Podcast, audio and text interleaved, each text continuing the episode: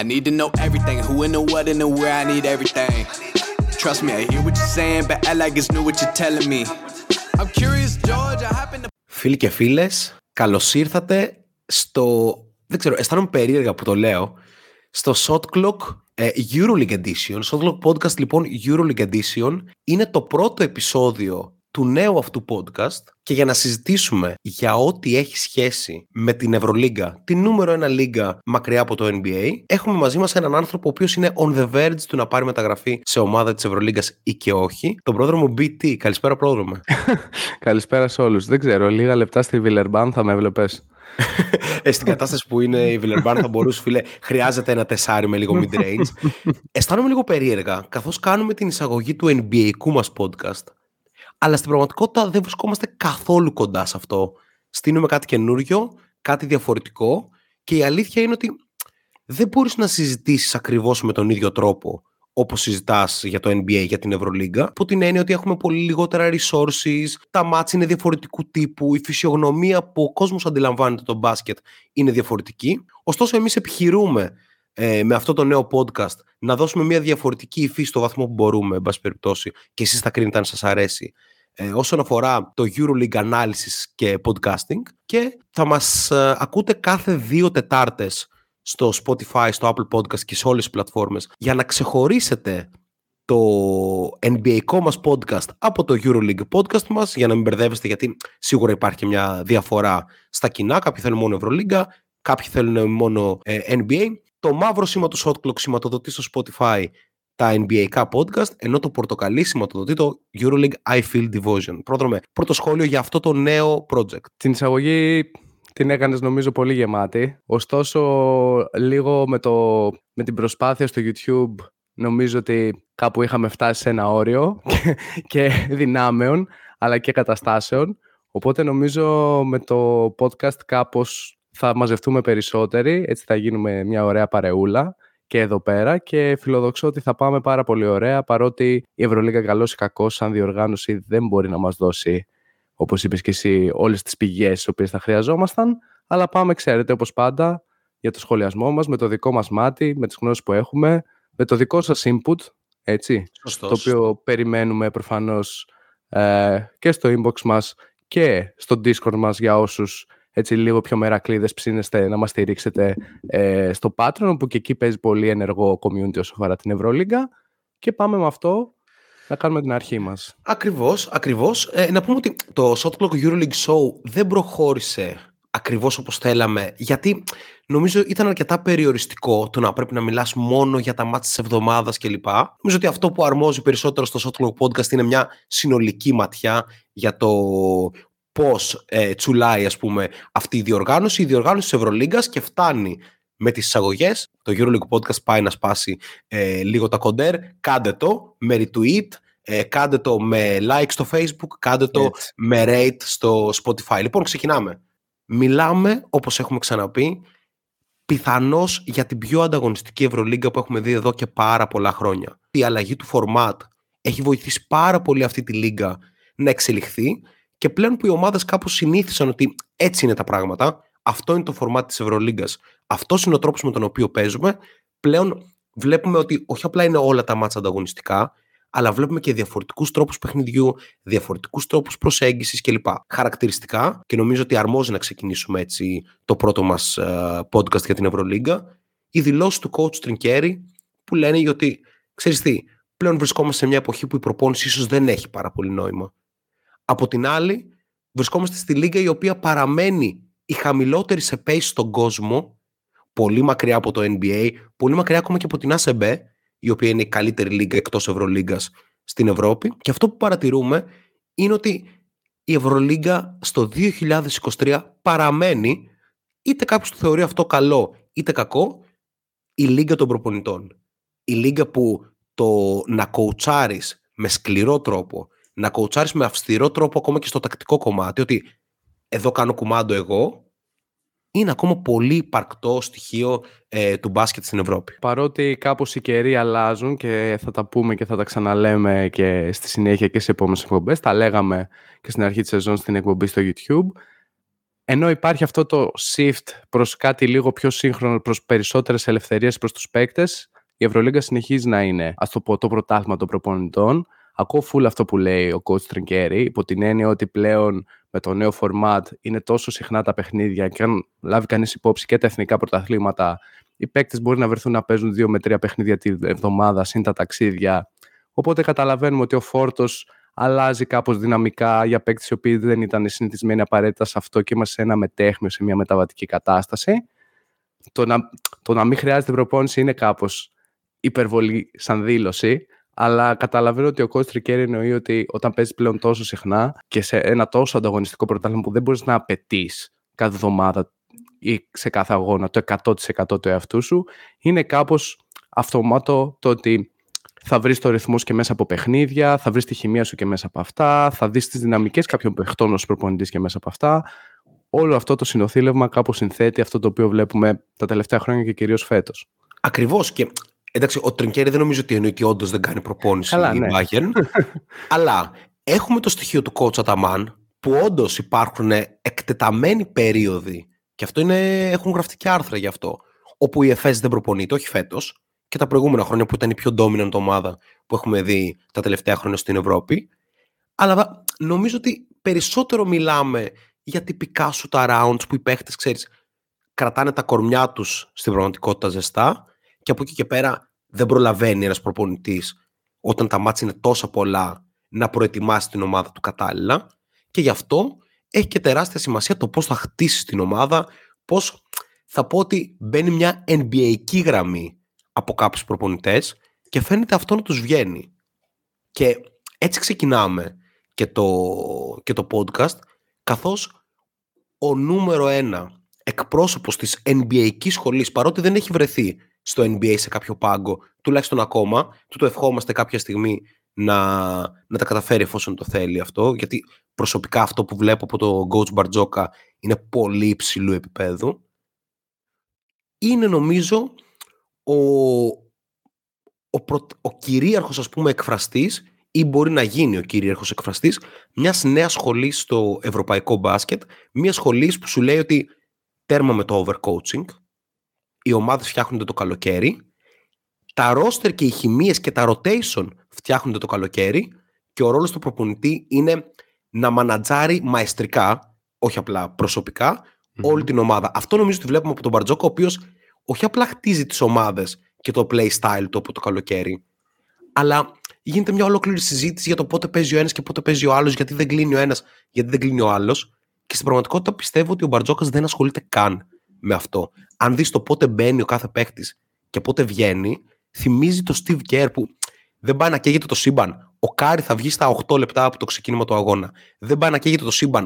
Ο Wiggins μπαίνει στην αρχή της δεύτερης περίοδου και έχει βγει στο έκτο λεπτό της πρώτης.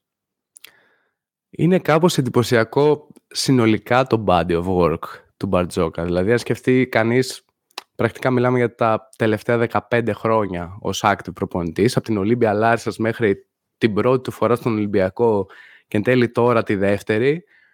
Μιλάμε είχα για δει, μια... είχα δει, είχα δει Ολύμπια Λάρισας coach Μπαρτζόκα, φίλε. Είμαι σίγουρος. Με Γιώργο Πρίντες στο 4. Έτσι, είναι και τα μέρη σου. Ε, η εξέλιξή του σαν προπονητής αλλά και η συνολικότερη αντίληψη που είχε ανέκαθεν για τον μπάσκετ νομίζω είναι αυτά τα οποία ξεχωρίζουν κάπως. Ε, τώρα όσο αφορά τον Ολυμπιακό των τελευταίων ετών, πιάνοντας τον κυρίως από πέρσι με την πολύ επιτυχημένη ε, συνολικά χρονιά του, που πρακτικά πήρε τα πάντα σε εθνικό επίπεδο και έφτασε στο Final Four, βλέπουμε, όπως είπες και εσύ, μια λίγο πιο NBA σε πολλά εισαγωγικά αντιμετώπιση υπό την έννοια ότι υπάρχουν κάποιες βασικές αρχές με νούμερο ένα να είναι το pace and space απλά ο Μπαρτζόκας έχει καταφέρει να το κάνει αυτό high pace και very good space αν μπορώ να το πω έτσι. Ναι, ναι, με ένα αναγραμματισμό ή όπως λέγεται αυτό στα ελληνικά. ναι, έτσι.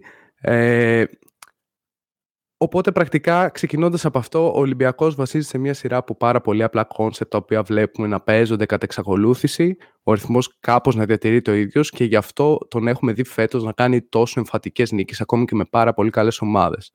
Και ακόμη και με πολύ σοβαρές απουσίες. Ας πούμε, λείπει ναι. ο Λούκας και μερικές φορές δεν το νιώθεις. Έτσι είναι. Ε, αυτό που νομίζω εντυπωσιάζει περισσότερο στο playstyle του φετινού Ολυμπιακού είναι κάπως το πώς οι παίκτες έχουν μέσα από την τριβή μεταξύ τους την εμπειρία και από πέρσι και γενικά ε, το μαεστρικό coaching του Μπαρτζόκα να βάλουν πλήρως στο παιχνίδι αυτό που λέμε flow creation, δηλαδή τη δημιουργία ροής, κυρίως στο επιθετικό κομμάτι και στο αμυντικό, αλλά το αμυντικό κυρίως συνεισφέρει και στο επιθετικό με έναν τρόπο. Και αυτό γίνεται είτε κοντά στην μπάλα, είτε μακριά από αυτήν, είτε σε καταστάσεις κατεξοχήν pick and roll, είτε ακόμα και όταν δίνεται εντολή να ξεκινήσει η επίθεση από το post προς τα έξω ή με κίνηση πάνω στο post πρακτικά.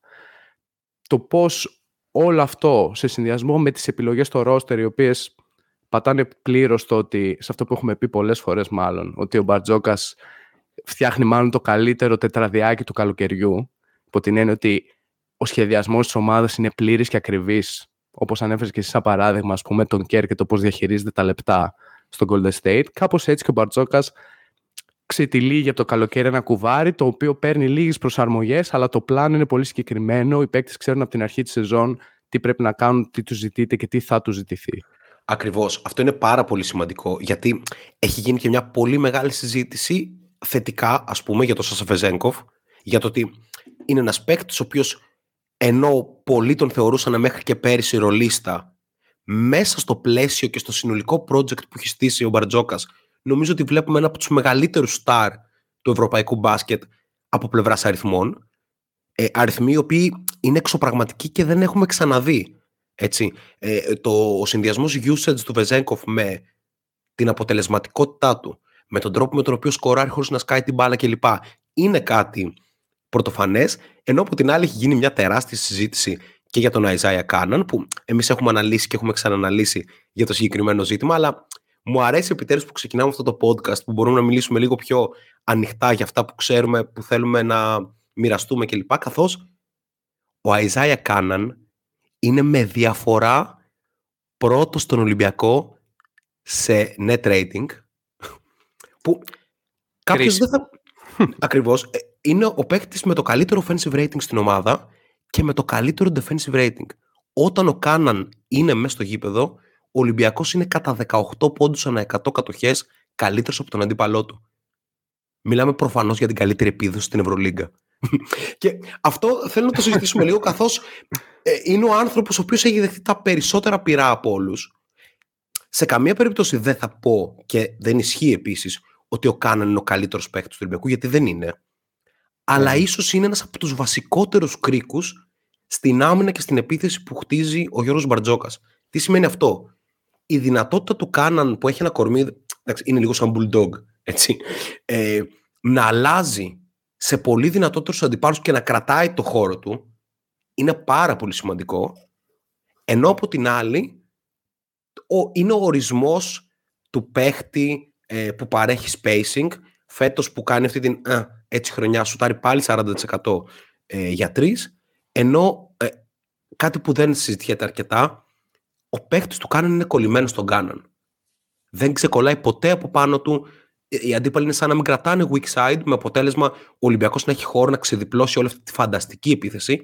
Και αν παρατηρήσει κανείς και τα play του Ολυμπιακού, η μπάλα δεν φτάνει στη γωνία ε, του Αϊζάια Κάναν, αλλά ξαναπηγαίνει ε, στην αντίθετη, έτσι ώστε να μπορεί ο Τόμο Γόκαπ ή ο Κώστας Λούκας ε, κατά βάση να παίζουν pick and roll με τους ψηλούς, να είναι ανοιχτή ρακέτα έτσι ώστε ο Βεζέκοφ να κόβει κλπ.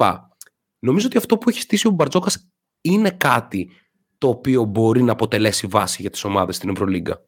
Γιατί εδώ που τα λέμε, το ρόστερ είναι πολύ καλό, αλλά δεν είναι κάποιο τρομακτικό ρόστερ, δεν είναι σαν το ρόστερ της ΕΦΕΣ, ας πούμε. Ισχύει αυτό. Τα πάρω λίγο με τη σειρά. Κάναν βρέθηκε για ένα διάστημα που ο Ολυμπιακός είχαν κάποιες ήττες, τις οποίες στην πλειοψηφία του αγώνα μπορεί να μην άξει, αλλά κατέληγε να χάνει το παιχνίδι.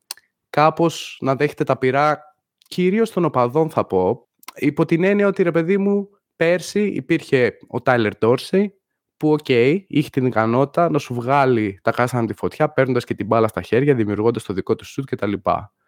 Φέτος, ο Μπαρτζόκας αποφάσισε ότι αυτό μέσα από το παιχνίδι το οποίο επιβάλλει δεν, είναι, δεν του είναι απαραίτητα τόσο χρήσιμο. Ο Κάναν, ωστόσο, αυτό το οποίο πέρα από όλους τους αριθμούς κλπ, οι οποίοι είναι κάπως ε, σημαντική και λίγο σε κάποιον ο οποίος μπορεί να ήταν επικριτής του βγάζουν μάτι. Το βασικό το οποίο έχει καταφέρει είναι να δείξει για μένα πόσο επαγγελματίας είναι. Δηλαδή, σίγουρα ο ίδιος γνωρίζει όλη αυτή την κριτική γύρω από το όνομά του που υπήρχε τόσο καιρό μέχρι και πρόσφατα, αλλά συνέχισε να δουλεύει, βρήκε το ρόλο του ακριβώς, το ρόλο που ήθελε ο Μπαρτζόκας να έχει, έβγαλε όλες τις αρετές σε αυτά τα δύο κομμάτια, που είναι το shooting και τα πόδια του, τα οποία το βοηθάνε πάρα πολύ αμυντικά, όπως και το σώμα του, παρότι, OK, okay, δεν είναι κανένα τρελό size, αλλά έχει τα κιλά, έχει τον όγκο να κρατήσει, όπως είπες και εσύ, his own, και κάπως όλο αυτό μέσα στο όλο πλαίσιο δουλεύει. Επίσης, το γεγονός ότι μια άμυνα θα αναγκαστεί να κολλήσει ένα παίκτη της weak side πάνω σε ένα σουτέρ επειδή τον σέβεται τόσο πολύ ως τέτοιο, το χώρος ο οποίος δημιουργεί στο γήπεδο της FIBA, του ευρωπαϊκού μπάσκετ, είναι τόσο πιο κρίσιμος σε σχέση με το NBA, για παράδειγμα. Ακριβώς. Ε, το, το κομμάτι του spacing στο ευρωπαϊκό μπάσκετ πρέπει να λύνεται με πολύ διαφορετικό τρόπο από ότι στο NBA, ας πούμε, που οι άμυνες έχουν ξεχυλωθεί πλέον. Δηλαδή, πλέον στο NBA πρέπει να παίξεις άμυνα από το κέντρο ή και πίσω από το κέντρο ακόμα.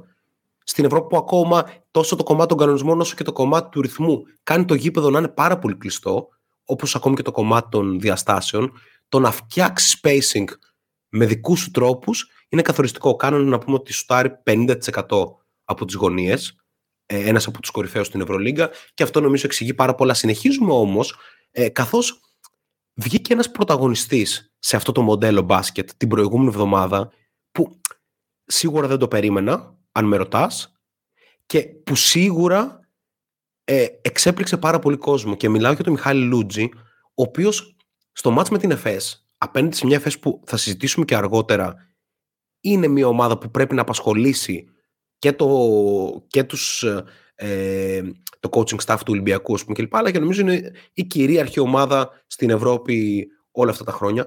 Ο Λούτζης αυτό που έδειξε είναι ότι είναι παίκτης Ευρωλίγκας. Κάτι το οποίο δεν ήταν δεδομένο για μένα ε, με βάση το τι είχε δώσει στη σεζόν. Δεν είχε και την ευκαιρία βέβαια, αλλά ήταν πραγματικά εντυπωσιακός με την ΕΦΕΣ. Έτσι είναι. Ε, νομίζω ότι το performance ας πούμε, του Λούτσι την προηγούμενη εβδομάδα ήταν λίγο... Όχι το... Ρε παιδί μου, ναι, είπε πάρα πολλά πράγματα για τον ίδιο και όντως, όταν είσαι 13ο σε μια τόσο ε, καλή και ανταγωνιστική ομάδα και παίρνεις τόσα λίγα λεπτά, δεν είναι απαραίτητο. Δωδέκατος, δωδέκατος νομίζω το να δει λίγο. Ε, ναι, OK. Okay. ναι. Όταν είσαι τέλος πάντων δωδέκατος, δεν είναι απαραίτητο ότι είσαι ο παίκτης αυτού του επίπεδου. Πολλά έχουμε δει και, και τις ελληνικές ομάδες που μας είναι ίσως λίγο πιο γνώριμες να έχουν σε εκείνη τη θέση παίκτες οι οποίοι οριακά πατάνε το παρκέ ακόμα και στην Basket League. Ο Λούτζης δεν είναι καθόλου αυτό. Ο Λούτζης είναι ένα παίκτης ο οποίος σε μια ομάδα η οποία έχει ένα πολύ δεδομένο σύστημα μπορεί να κάνει μια χαρά buy-in, να είναι επαγγελματίας και να παίξει το ρόλο του και γιατί όχι, όταν θα του δοθεί η ευκαιρία να την αρπάξει και από τα μαλλιά και να δείξει ποιος μπορεί να είναι. Ακριβώς. Μιλάμε και για ένα δίμετρο guard. Έτσι, ναι, φοβερό size. Έχει ακριβώς δηλαδή τα 7 rebound που πήρε με την ΕΦΕΣ για μένα είναι πιο εντυπωσιακό από τα 3 τρίποντα. Ναι, ναι. Γιατί τα τρίποντα πρέπει να μας δείξει στο βάθος του χρόνου ότι ξέρεις τι πλέον μπορεί να σου στάρουμε σταθερότητα 37% και αυτό θα είναι καθοριστικό Ισχύει. για όλη την καριέρα. Το, το rebounding στην Ευρωλίγκα είναι εξωφρενικά δύσκολο. Ακριβώς. Δηλαδή... Ακριβώς, χαρακτηριστικά. Ο Κώστας Αντοκούμπο στο τελευταίο μάτς της Φενέρ έπαιξε 18 λεπτά και είχε 0 rebound. Ή ας πούμε πόσα μάτς έχουμε δει ο Γιώργος Παπαγιάννης που είναι και ε, dominant rebounder ή έχει υπάρξει ας πούμε αναπεριόδους έχει κάνει μάτς με 2 και 3 rebound σε 25 λεπτά. Εντάξει, θα τα αναλύσουμε ούτως ή άλλως και για τον Ολυμπιακό μέσα σε όλη τη σεζόν. Αυτό που μπορούμε να κρατήσουμε από την όλη συζήτηση νομίζω ότι είναι ένα δείγμα του συστήματος και ο Λούτζης όπως για παράδειγμα είναι ένα δείγμα του συστήματος και ο Black ο οποίος πέρυσι, mm-hmm. ενώ ήταν παίχτη πολύ ψηλού επίπεδου γενικά τα προηγούμενα χρόνια, μετά τους τραυματισμούς του έφτασε να μην παίζει καν σε ομάδα Ευρωλίγκας. Αλλά αυτή τη στιγμή ο τρόπος με τον οποίο επιστρέφει ο Ταρικ Μπλακ στο προσκήνιο, που λανθασμένα είπα πριν για τον Κάναν, ο Μπλακ είναι πρώτος σε net rating, απλά επειδή είναι μόνο το 17% των λεπτών της ομάδας ως τώρα έχει παίξει ο Μπλακ, που είναι ένα ε, okay, μικρό ε, κομμάτι, γι' αυτό ίσως ε, το παραγνώρισα, αλλά ναι, είναι καθοριστικός. Δηλαδή, είναι ένας αμυντικός που μπορεί να κάνει τα πάντα και ένας παίκτης που στην επίθεση ξέρει πάρα πολύ καλά τη δουλειά του. Να πάμε λίγο παρακάτω, καθώς δεν είναι η μόνη σχολή που αναδύεται αυτή που κάπως εκφράζει ο Γιώργος Μπαρτζόκας. Νομίζω ότι η δεύτερη ομάδα που μας δίνει φέτος έτσι ένα ταυτοτικό μπάσκετ είναι η Μπασκόνια. Μια ομάδα η οποία καταρχήν δεν θυμάμαι στα, στα power rankings που την είχαμε. Εγώ την είχα σίγουρα πολύ χαμηλά. Και ε, ήξερα ότι... Την είχαμε παραπάνω από τον περισσότερο κόσμο. Ναι, αλλά δεν την είχαμε πάλι όχι να παλεύει ε, για τα play-off ε, και μάλιστα με τόσο έντονο τρόπο. Ήξερα ότι θα μου αρέσει γιατί μου άρεσε ο Τόμσον, γιατί μου άρεσε ο Χάουαρντ ήδη από ό,τι είχαμε δει στο κολέγιο και στο NBA. Αλλά το να παρουσιάζει η Μπασκόνια μια τέτοιου τύπου επίθεση, μια free flow επίθεση η οποία έχει βασικά sets και από εκεί και πέρα είναι στην ατομική πρωτοβουλία των παιχτών της. Εντάξει. Έχει και ένα μάγο, βέβαια. Ναι. Τον Τόμψον. Ακριβώς, ακριβώς. Ε, βασικά έχει έναν μάγο και έναν κορυφαίο τύπο εκτελεστή. Δηλαδή ναι, ναι. έχει τον Τόμψον που έχει την μπαγκέτα και έχει τον Μάρκο Χάουαρντ, ο οποίος είναι λίγο πρωτοφανές. Γκαρντάκι στην Ευρωλίγκα με 60% true shooting. Δεν είναι και πολύ συνηθισμένο. Και θα συζητήσουμε μετά γι' αυτό. Δηλαδή έχει σημασία.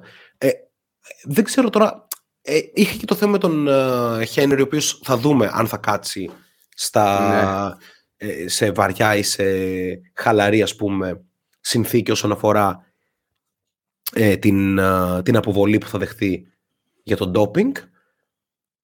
Αλλά το μοντέλο μπάσκετ που ακολουθεί η Μπασκόνια είναι δείγμα για πάρα πολλές ομάδες χαμηλού μπάτζετ. Ε, έχω δηλώσει πολλά και στη, ότι είναι η μεγάλη μου αγάπη φέτος. Ε, ήμουν σίγουρος, ήμουν σίγουρος. Έτσι ήθελα να ξεκινήσουμε την εκπομπή βασικά. ε, μιλάμε για μια μετριότατη άμυνα, χωρίς αυτό απαραίτητα να σημαίνει πάρα πολλά, αλλά για μια φανταστική επίθεση.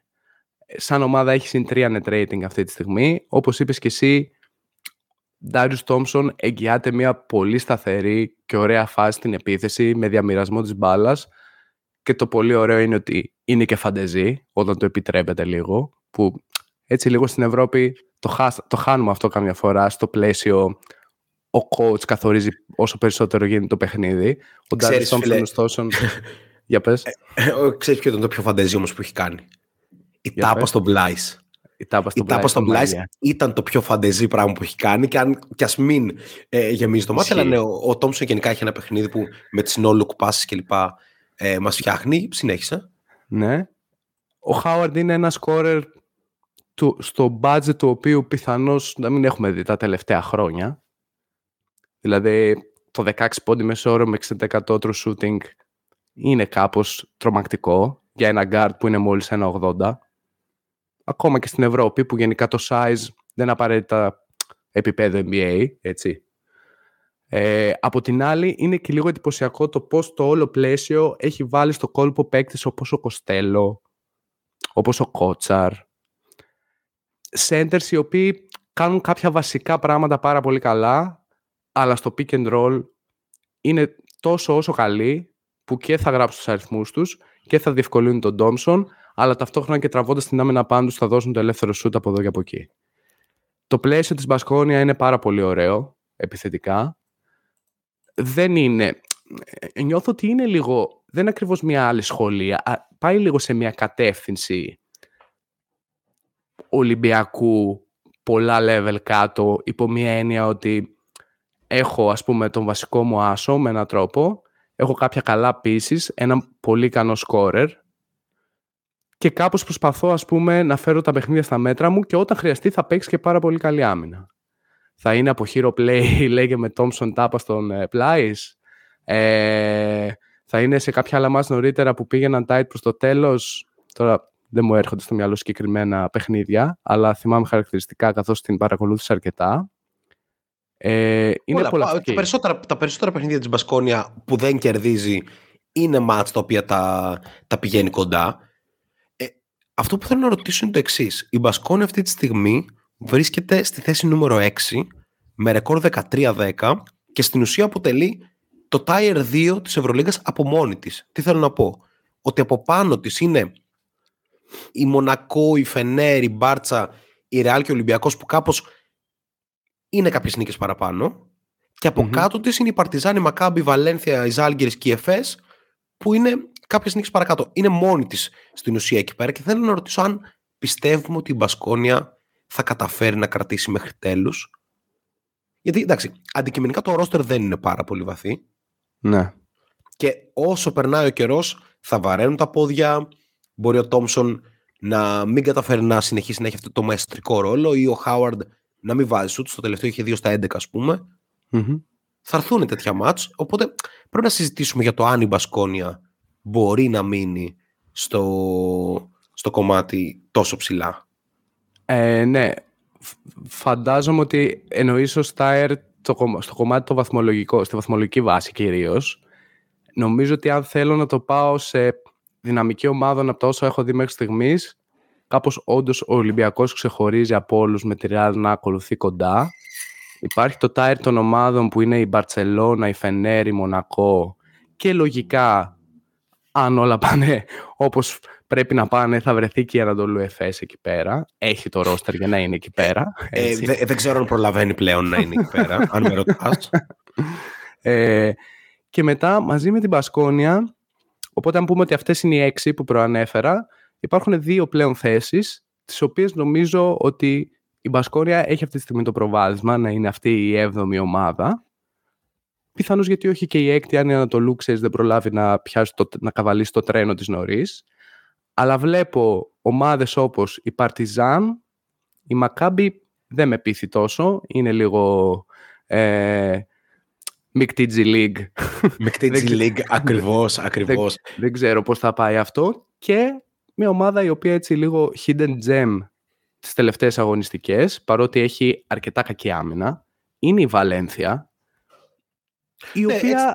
όπως είχαμε πει, όπως είχες πει και εσύ πολύ εύστοχα και από την αρχή της σεζόν, κάπως είναι μια ομάδα με πολύ ωραία δομή, αλλά δεν έχει κανέναν απολύτως στάρ για να την τραβήξει τα παιχνίδια τα οποία θα ήθελε. Χαρακτηριστική ήταν την προηγούμενη εβδομάδα, ενώ προηγούταν με 8 και 10 πόντους ε, από τη Μακάμπη εντός έδρας. Θα ήθελα η Βαλένθια που έχει έτσι και κάποιο καλό κόσμο, αλλά δείχνει σαν ομάδα ότι θέλει να, να πάει λίγο στο επόμενο level τα επόμενα χρόνια, θα ήθελα να κάνει μια καταστροφική μεταγραφή αεροδρομίου.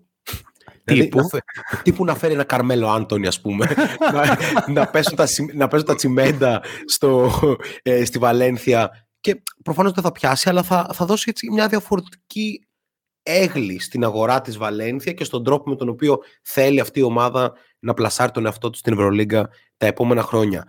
Ε, έχει πολύ ενδιαφέρον η μάχη για την κορυφή. Συζητήσαμε αναλυτικά πριν ε, για τον Ολυμπιακό. Ε, πάμε λίγο στις δύο Ισπανικές. Στη Ράκη και την Παρσελώνα. Που, μετά την Πασκόνη δηλαδή, που ενώ είναι στις πρώτες θέσεις, η καθεμία από αυτές εμένα δεν με πείθει ε, για διαφορετικούς λόγους. Ξεκινάμε από την Παρσελώνα η οποία έχει ένα από τα πιο τρομακτικά ρόστερ που έχουν φτιαχτεί στην Ευρωλίγκα. Δηλαδή, το ρόστερ που διαχειρίζεται ο coach Σάρας είναι, ρε παιδί μου, αν το δει κάποιος, ε, προσημειάζει με ομάδα, εντάξει, κακή, αλλά με ομάδα NBA. Αλλά παρόλα αυτά, ε, η Μπαρτσελώνα αυτό που βλέπω δεν με πείθει ότι μπορεί να τα καταφέρει, γιατί γίνεται σκληρό overcoaching από τον ε, coach Σαρούνος Γεσκεβίτσιους, ο οποίος είχε τις, τις καλές στιγμές του με το Final Four της Αλγύρης, που βέβαια περνάει λίγο στα ψηλά το πόσο καλό ρόστερ του είχε φτιαχτεί. Και έχει μια σημασία αυτό ότι ένας μεγάλος παίχτης δεν είναι σίγουρο ότι θα είναι καλός προπονητής, αλλά είναι σίγουρο ότι θα του δοθούν οι κατάλληλες και οι πολλές ευκαιρίες. Και ο Σάρας ξεκίνησε με μια Ζάλγκη η οποία είχε το walk-up, το Μίσιτς και το Μπάγκος, ας πούμε, στην περιφέρειά της. Ισχύει, αλλά για να μην τα πάρουμε όλα, δεν ήταν οι παίκτες που είναι σήμερα. Εντάξει, νομίζω αυτό είναι ψηλοαντικειμενικό. Ε, Καταλαβαίνω. Δεν έγιναν με το, το Σάρας όμως. Όχι, ακριβώς. δεν έγιναν με το ε, Σάρα. Με την έννοια ότι ο Μίσιτς έφυγε και είχε, η πρώτη του δήλωση που έκανε στην ΕΦΕΣ είναι ο Σαρένο Γεσκεβίτσιος μου έλεγε να στάρω μόνο αν είμαι τελείως ελεύθερος. είναι λίγο τρομακτικό αυτό. Ε, ναι. γράψαμε και ένα πάρα πολύ ωραίο piece στο Zine της προηγούμενης εβδομάδας που ουσιαστικά συγκρίναμε τον πατέρα ε, Ζότς με τον ε, γιο ε, Σάρας. Α, ναι, για αυτό το ε, extra content ε, μπορείτε να γίνετε συνδρομητές στο Patreon και κάθε εβδομάδα, κάθε Κυριακή έχουμε ένα ποιοτικό, πιστεύουμε, περιοδικό για NBA και Ευρωλίγκα. Έτσι. Ε, οπότε, όπως τα γράψαμε και εκεί, νομίζω είναι αυτά τα οποία θα πω και νομίζω τα έθεσες πολύ ωραία και εσύ. Ο Σάρας κάπως περιορίζει πάρα πολύ παίκτες οι οποίοι είναι εξαιρετικά ικανοί. Αυτό από μόνο του βάζει ένα παίκτη σε μια συνθήκη του ότι άμα δεν πάω με το muscle memory μου, με αυτά που ξέρω και έχω δουλέψει από τα πέντε μου μάλλον, ναι. ε, πιθανώς να οδηγηθώ ακόμα και σε λάθος. Ακούγεται λίγο χαζό αυτό έτσι όπως το λέω, αλλά στην πραγματικότητα είναι πολύ πιο ισχυρό για έναν άνθρωπο που είναι επαγγελματίας αθλητής, ό,τι άθλημα και αν κάνει. Αν κάποιος προπονητής του μπει σε μια διαδικασία να του περιορίσει ένα κομμάτι του παιχνιδιού του, το πιο πιθανό είναι να είναι λιγότερο αποδοτικός από ότι είναι στο peak των ελευθεριών του. Δεν λέω να πάμε στο άλλο άκρο. Απλά, αν ο Αταμάν είναι ο ορισμός χαλαρότητας που δεν σκάει προπονήσεις αρχή της σεζόν κλπ. Legend. είναι, είναι absolute legend. Ο Σάρας είναι εντελώς από την άλλη. Δηλαδή φαντάζομαι ότι είναι 16 Αυγούστου και παίρνει τηλέφωνο τους παίκτες να δει που βρίσκονται γιατί 17 ξεκινάει ξέρω εγώ το, το training camp. Πιστεύεις ο Μύρο της απαντάει; Ούτε για αστείο. Ούτε για αστείο. Πιστεύω κλείνει τηλέφωνο. Έχει άλλο αριθμό για τις διακοπές. Ε, ε, ένα χαρακτηριστικό της Μπαρσελόνα, κοιτάζοντας λίγο, ρίχνοντας μια ματιά στους αριθμούς, είναι ότι ο Τόμας Ατοράνσκι είναι με διαφορά ο καλύτερος παίχτης. Ε, κάνει την ομάδα καλύτερη βασικά όσο είναι μέσα στο παρκέ. Κάτι που πρώτον δεν είμαι σίγουρος ότι το βλέπω στους αγώνες. Αν και η ποιότητα του Σατοράνσκι είναι τελείως διαφορετική από τους υπόλοιπους από τους υπόλοιπους guard και από τον Λαπροβίτολα. Απλά εντάξει, και ο Νίκα Λάθης πέρυσι είχε τα ίδια ζητήματα και ο Σατοράνσκι φέτος έχει τα ίδια ζητήματα με το πολύ πολύ περίεργο coaching του Σάρας ε, στους Άσους. Αλλά ο Σατοράνσκι μετράει ένα πόντο, 0,5 assist και 0,3 λάθη στις uh, τελευταίες περιόδους των αγώνων που δεν περιμένει κανείς ο Στοράνσκι να είναι ο superstar που θα κλείσει τον αγώνα με τους πόντους του, αλλά περιμένω από αυτόν να διοικεί κάπως τον αγώνα, γιατί αυτού του τύπου παίχτης είναι. Και θα πω ότι είναι περίπτωση Νικαλάθη. Πιστεύω ότι η ευθύνη είναι του coach Σάρας και όχι του ε, Σατοράνσκι. Ναι, και σκεφτεί κανείς ότι overall στη σεζόν είναι ένας παίκτης του 9, 4,5 assist, 4 rebound. Κάπως αυτά οι αριθμοί είναι λίγο ε, εξωφρενική. Βέβαια, αντιλαμβάνομαι... Εξωφρενική με ποια έννοια; Με, την έννοια ότι δεν γίνεται να είναι τόσο περιορισμένος με έναν τρόπο. Α, είτε, ο ναι, ίδιος, ξέρεις, είτε ο ίδιος από τον εαυτό του προς τον εαυτό του, είτε ο ίδιος από την πλευρά του την προπονητική. Ότι τον περιορίζει ο Σάρας ή τον παίζει πολύ λιγότερα λεπτά που το έχουμε δει και, έχουμε δει και τα δύο. Ναι, ο Σατοράνς και τον Wizards ή ο Σατοράνς και τον Bulls ήταν ένας παίχτης ο οποίος πραγματικά ήξερε να καθοδηγεί μια ομάδα μέσα από το pick and παιχνίδι. Ενώ τα νούμερα στην τέταρτη είναι πολύ διαφορετικά από το υπόλοιπο παιχνίδι του Σατοράνσκι. Ε, πέρα από τον περιορισμό που μπορεί να βάζει ο ίδιος τον εαυτό του λόγω coaching, είτε άμεσα ο Σάρας πάνω του όσο είναι αυτό στο παρκέ, κυρίως προς το τέλος του παιχνιδιού. Νομίζω οι στιγμές, τα κομμάτια μάλλον του παιχνιδιού της Μπαρσελόνα που τον βλέπουμε να θίζει και νομίζω ότι είναι εκεί που συνεισφέρει πραγματικά και τραβάει την ομάδα μπροστά όταν ζορίζεται, είναι στη συνεργασία του με το Βέσελ στο pick and roll που δημιουργεί πολύ καλή δυναμική τόσο επιθετικά όσο και αμυντικά για την Μπάρτσα και αν έχει κάτι να κερδίσει από αυτό το δίδυμο νομίζω είναι ε, εκεί πέρα. Τώρα αυτή η ομάδα, η, η μεικτή whatever, πες γιατί είναι πραγματικά ένα εντυπωσιακό ρόστερ ε, από πάνω κάτω. Το να δυσκολεύεται τόσο ε, νομίζω ότι είναι λίγο χαρακτηριστικό του περιορισμού ο οποίος παίζει. Δηλαδή ακόμα και ο καλύτερος παίκτης που μάλλον είναι ο Νίκολα Μύρωτιτς. Όχι, μάλλον είναι. Τελικά. Ναι. ναι, ναι. Α πούμε ότι κάποιος έχει την ακραία άποψη ότι είναι ο Λαπροβίτολα. Δεν ξέρω. Whatever. είναι ωστόσο ναι. ο Νίκολα Μύρωτιτς. Εγώ νιώθω πολλές φορές ότι ο Μύρωτιτς θα μπορούσε να είναι πολύ πιο παραγωγικός υπό συνθήκες και με περισσότερες ελευθερίες. Νιώθω ότι είναι ένας παίκτης ο οποίος στην Ευρώπη με το skillset που έχει στη θέση που παίζει θα μπορούσε να είναι κάθε χρόνο runner για το MVP. Βέβαια, εντάξει, φέτος έχασε κάποια παιχνίδια. ίσως αν ήταν από την αρχή η Μπαρσελόνα να, να ήταν σε ένα άλλο ρόλο και να το συζητούσαμε ακόμα και για MVP. Αλλά ο περιορισμός και τα τείχη που μπαίνουν προς το πώς πρέπει να παιχτεί κάθε κατοχή, κυριολεκτικά κάθε κατοχή, δεν το λέμε ε, έτσι για να το τραβήξουμε από τα μαλλιά, ας το πω. Ο Σάρας σουρλιάζει και κοκκινίζει σε κάθε επίθεση και κάθε άμυνα. Ε, είναι λίγο, δεν ξέρω, και άσχημο να το βλέπεις. Δηλαδή, ώρες ώρες βλέπω την Μπαρτσελώνα σε κάτι σκορ 50-50 τέλη τρίτης. Εκεί είναι το κλειδί. 45-40 τέλη τρίτης και θέλω να κλείσω ας πούμε, την οθόνη μου. Ακριβώς. Εγώ νομίζω ότι εκεί είναι το κλειδί όσον αφορά την Μπαρτσελώνα, ότι αν δει κανείς τους αριθμούς της, είναι όλοι σε πάρα πολύ υψηλό επίπεδο, αλλά αν κάτσεις να την παρακολουθήσεις, θα πεις ότι αυτή η ομάδα δεν μου γεμίζει το μάτι. Αυτό το μπάσκετ μάλλον δεν είναι αποδοτικό και πώς να το πω, έχει λίγο παραπάνω έως πάρα πολύ παραπάνω πόστα από παιχνίδι από όσο μπορούμε να καταναλώσουμε και σαν θεατές, αλλά όσο μπορεί να καταναλωθεί και συνολικά στο σύγχρονο μπάσκετ. Από την άλλη, η Real νομίζω ότι κάνει μια πάρα πολύ τίμια προσπάθεια για τα πλαίσια της Ευρωλίγκας. Μου αρέσει που έχουν φτιάξει ένα ρόστερ έτσι που είναι μεγάλο, έτσι είναι big roster, υπό την έννοια ότι τα σχήματα με Dex στο 3, για Μπουσέλε στο 4, Ταβάρες στο 5, Χεζόνια στο 2 καμιά φορά κλπ. Είναι σχήματα που μου αρέσουν πάρα πολύ. Απλά είναι τόσο σοβαρή η έλλειψη ενός άσου, ενός σοβαρού ποιοτικού άσου που μπορεί να παίζει 25 λεπτά ένα παιχνίδι, που κάνει το William Goss να φαίνεται πολύ σημαντικός. Και don't get me wrong, ο William Goss αντίθετα με ό,τι λέγεται, εμένα μου αρέσει σαν παίχτης και τον έβλεπα και στον Gonzaga, ας πούμε, και γούσταρα. Αλλά δεν είναι ακριβώς ο παίχτης που αυτή τη στιγμή τουλάχιστον θα είχε μια ομάδα Ευρωλίγκας στον άσο της για τα 20 λεπτά, ας πούμε. Και από την άλλη, ο Γιούλ και ο Τσάτσο έχουν περάσει τα χρόνια. Κακά τα ψέματα. Η Real είναι ένα περίεργο τερατάκι, γιατί και αυτή τερατάκι είναι με το budget που έχει και το roster που έχει. Ε, υπό την έννοια ότι πήγε σε, σε size που το καταλαβαίνω full και είναι λίγο μια τάση ε, των τελευταίων ετών στο μπάσκετ καθολικά.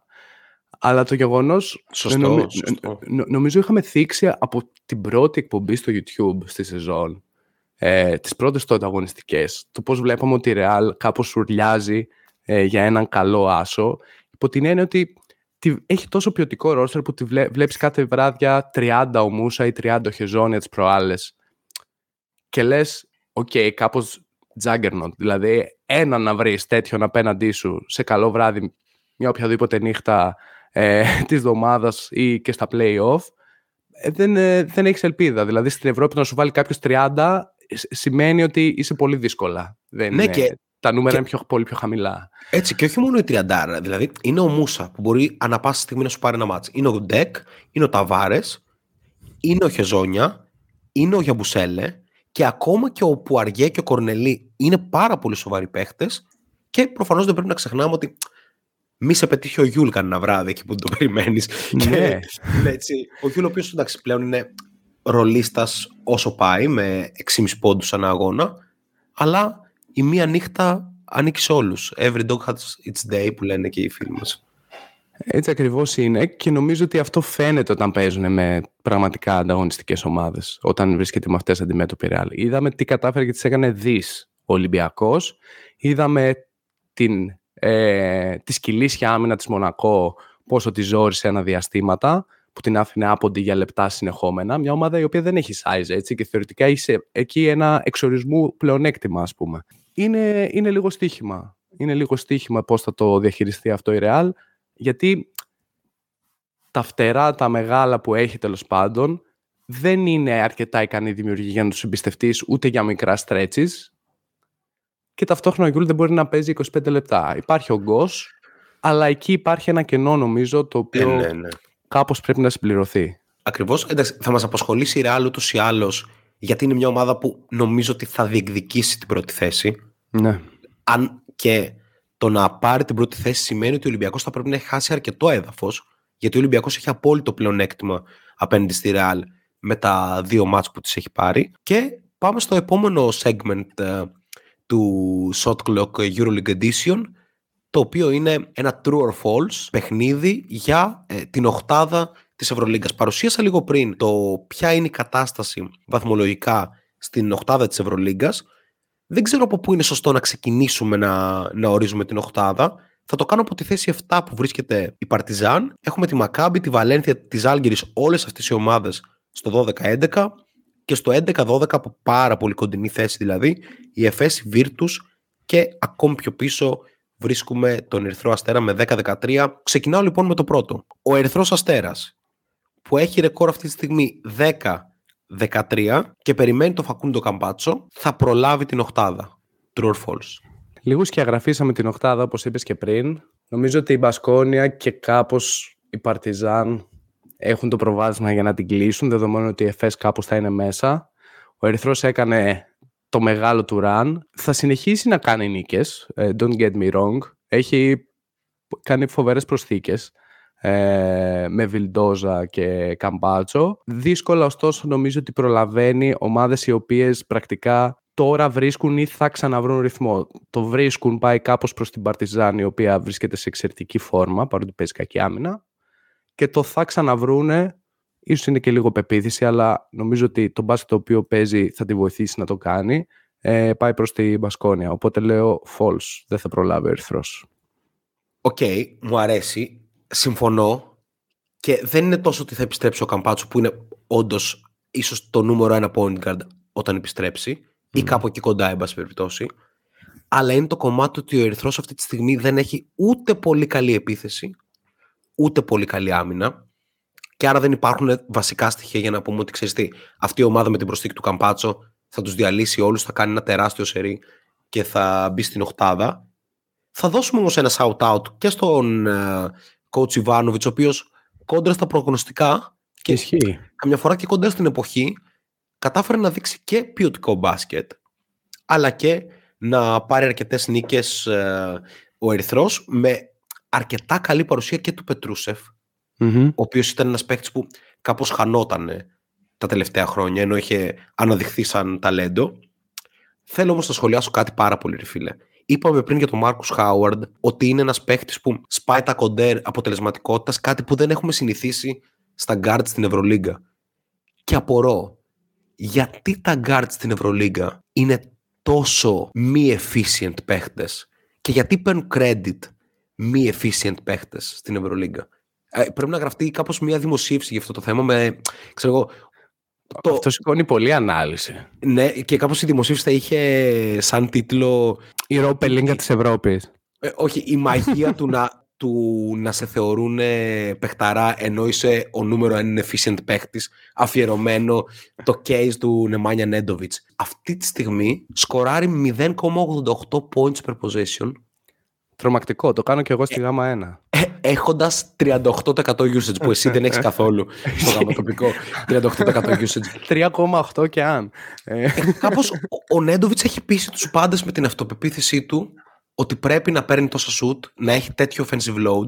Αλλά Come on, τι είναι αυτό, ρε φίλε; όταν το είδα δεν το πίστευα και είδα πολλούς άλλους παίχτε. Αλλά ας πούμε ο Mike James μπορεί να έχει χαμηλή αποτελεσματικότητα και πολύ συχνά βλέπουμε τον James να έχει 16 πόντους με 16 shoot κλπ.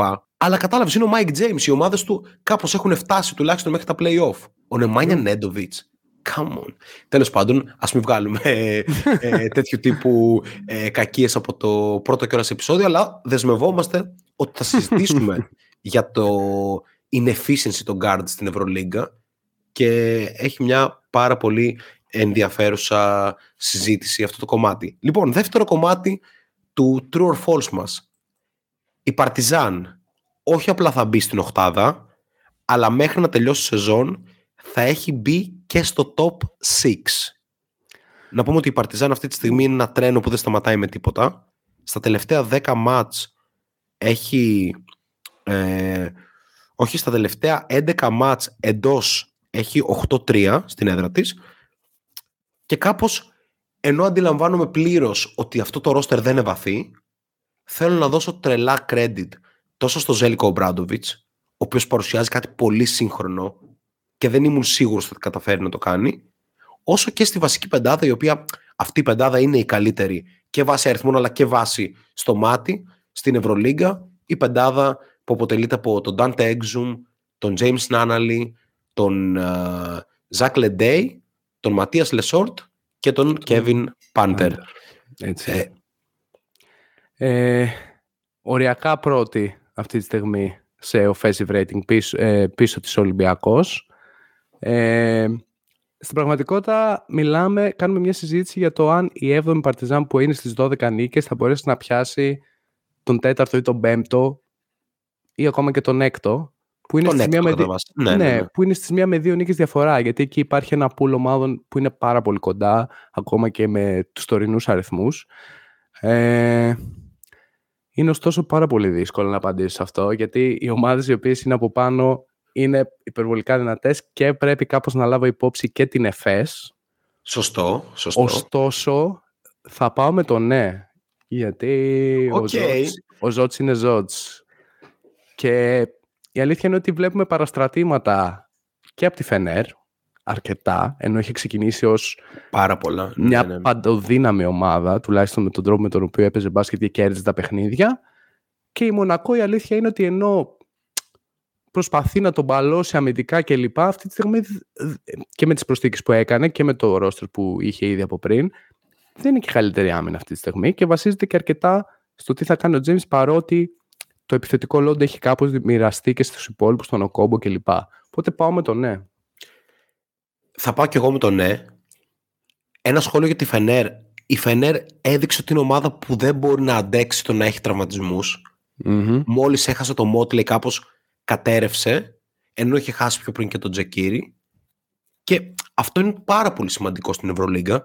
Το να μπορείς να έχεις μια συνέπεια στον τρόπο με τον οποίο αποδίδεις ανεξαρτήτως των απουσιών σου.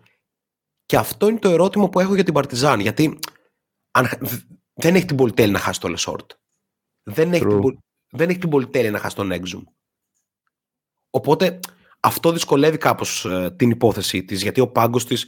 Ποιος είναι ο καλύτερος ποιος, ο έκτος παίκτης της ομάδας ποιος είναι, ο Παπαπέτρου. Mm-hmm. Ο οποίος Παπαπέτρου ανεβαίνει. Ανεβαίνει. Και το περιμέναμε από τον Ιωάννη αυτό γιατί ήταν πολύ κακός.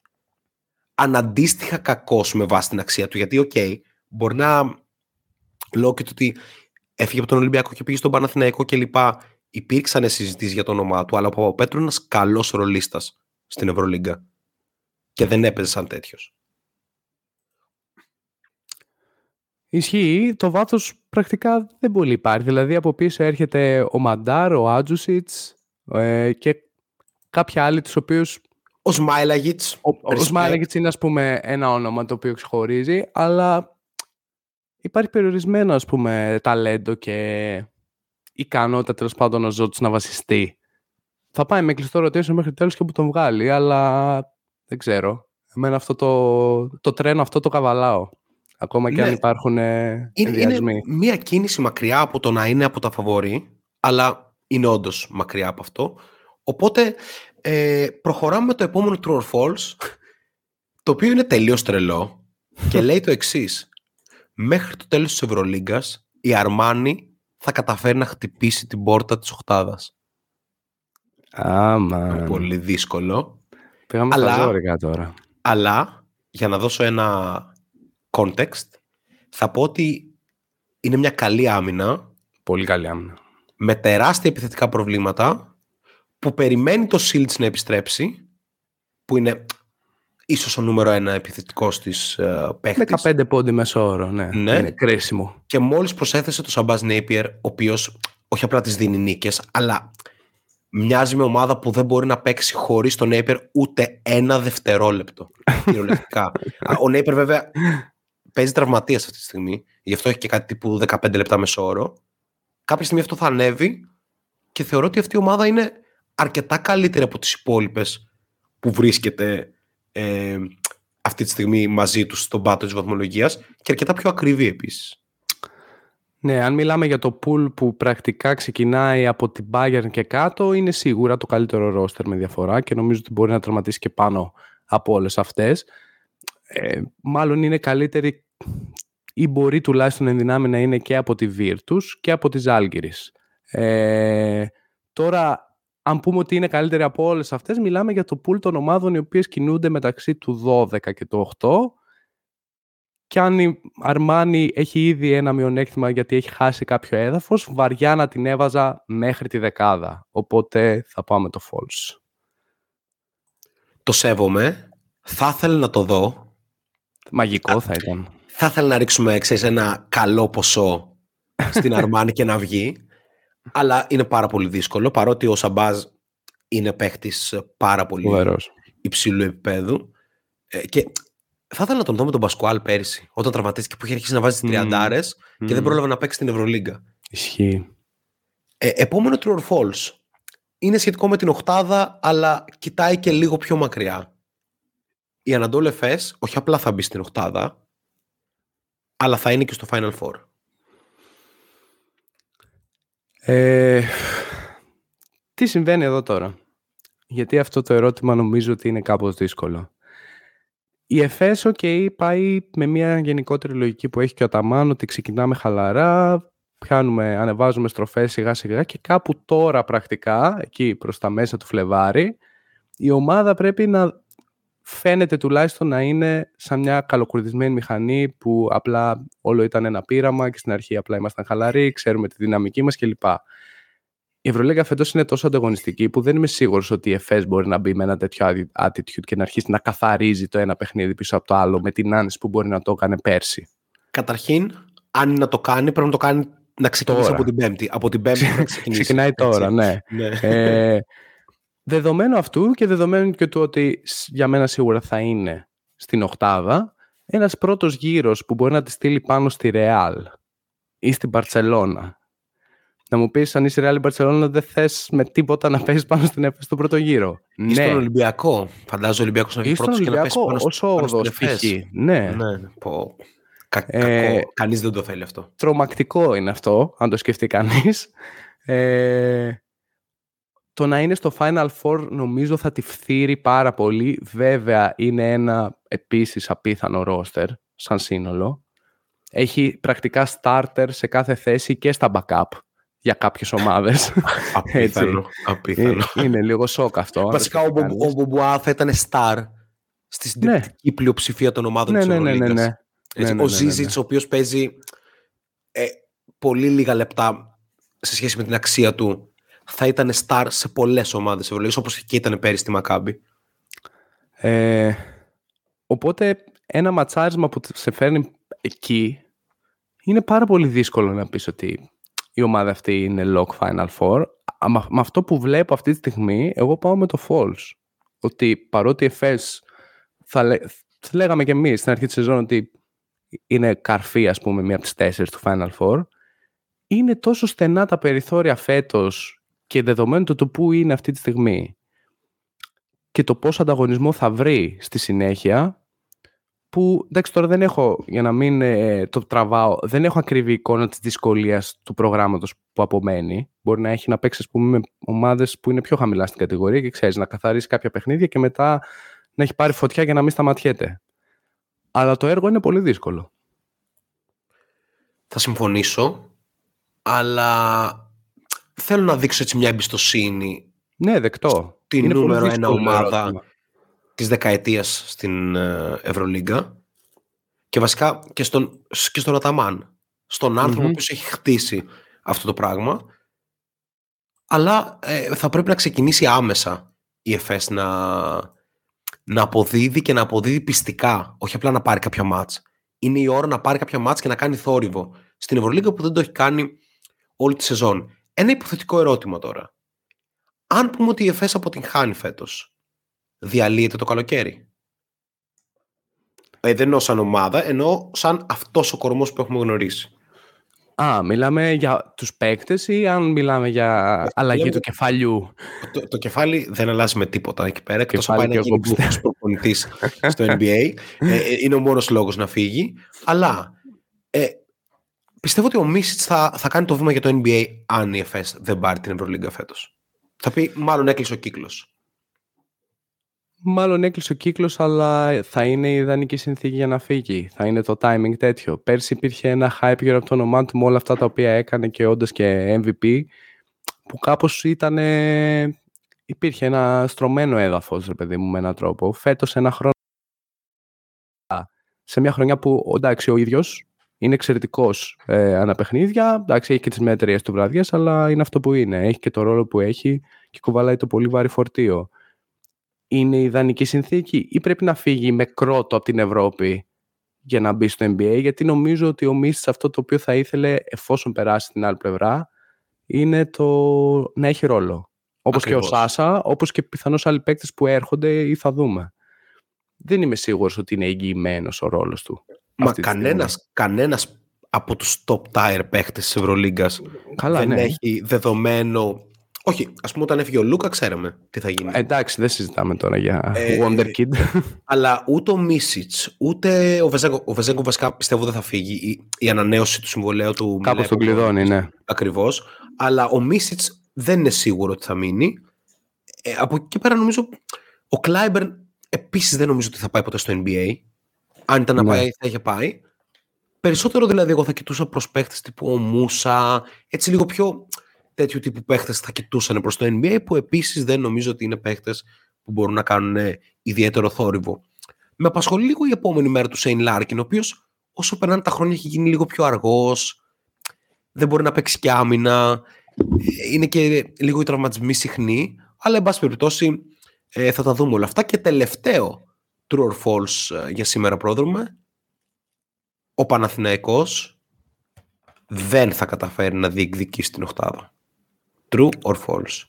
Θα κάνουμε και μια στάση και στον Παναθηναϊκό. Ναι, καλά, θα επισκεφτούμε και πάλι το, το τρένο του Παναθηναϊκού, όπως και αν πάει αυτό. Ε, όταν ο Παναθηναϊκός πήρε το Bacon, είχαμε θέσει, νομίζω, σε ένα παρόμοιο παιχνίδι, η τρίπου true or false, η απλή ερώτηση ήταν, δεν θυμάμαι, το κατά πόσο γίνεται contender οχτάδας και τότε είχα πει και έχεις νομίζω συμφωνήσει ότι κάπως ρεαλιστικά η δεκάδα θα είναι επιτυχία. Ε, έτσι όπως ξεκίνησε, ναι, και κλείναμε, και κλείναμε προς, τη, προς τη δωδεκάδα. Ακόμα και όταν ήρθε ο Μπέικον, νομίζω ότι Ok, okay, έκανες τις φοβερές εμφανίσεις, πήρε κάποιες νίκες ο Παναθηναϊκός, αλλά ας πούμε συμφωνούσαμε κάπως το ότι το να μπει στους 8 είναι πάρα πολύ δύσκολο. Αυτή τη στιγμή, με την κάπως κακή ψυχολογία που συνολικά υπάρχει, με κάποια παιχνίδια που ο Παναθηναϊκός δεν είναι ότι απλά εμφανίζεται σαν να είναι η χειρότερη σε εισαγωγικά ομάδα, αλλά εμφανίζεται σαν ένα σύνολο το οποίο δεν έχει προετοιμαστεί και δεν ε, για έναν αγώνα και δεν ενδιαφέρεται. Έτσι. Λίγο έναν, μια απουσία επαγγελματισμού, η οποία ωστόσο δεν νομίζω ότι πηγάζει από τους ίδιους τους παίκτες. Αν είναι δυνατόν, δεν ε, κάνω μομφές για κανέναν, ας πούμε, ίσα ίσα. Αλλά νομίζω πηγάζει από το ευρύτερο κλίμα το οποίο έχει δημιουργηθεί. Και από κάποιες απαιτήσεις που εδώ θα κάνω όντως κριτική.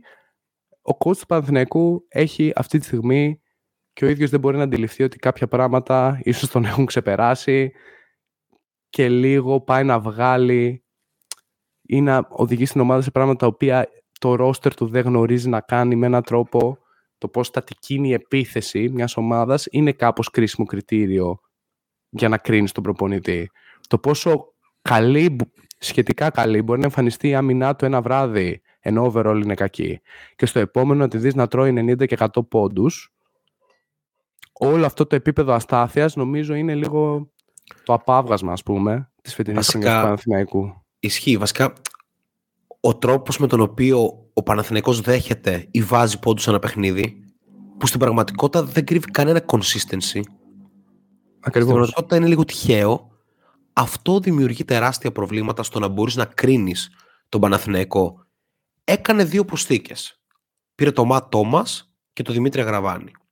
Από τη μία ο Αγραβάνης θα πω ότι είναι μια καλή κίνηση στα πλαίσια του ότι είναι λίγο σπάνιοι οι Έλληνες παίχτες. Αν βρεις Έλληνα διεθνή που είχε και ρόλο στην εθνική το καλοκαίρι, τον παίρνεις με κλειστά μάτια, ακόμα και αν υπάρχει έτσι μια συζήτηση γύρω από το όνομά του όλα αυτά τα χρόνια βάσει συμπεριφοράς του, βάσει το ότι δήλωνε περισσότερο τα οπαδικά του εντός εγωγικών ή εκτός εγωγικών αισθήματα σε σχέση με τον Ολυμπιακό κλπ. Αλλά είναι μια κίνηση που την κάνεις. Έτσι. Είναι ένας παίκτης που είχε 14 πόντους και 7 rebound στην Α1. Θες το δοκιμάσει. Είναι 2-10 τεσάρι. Ο Ματ Τόμας από την άλλη είναι πολύ υψηλού επίπεδου κίνηση. Όπως και ο Μπέικον που ήταν πολύ υψηλού επίπεδου κίνηση.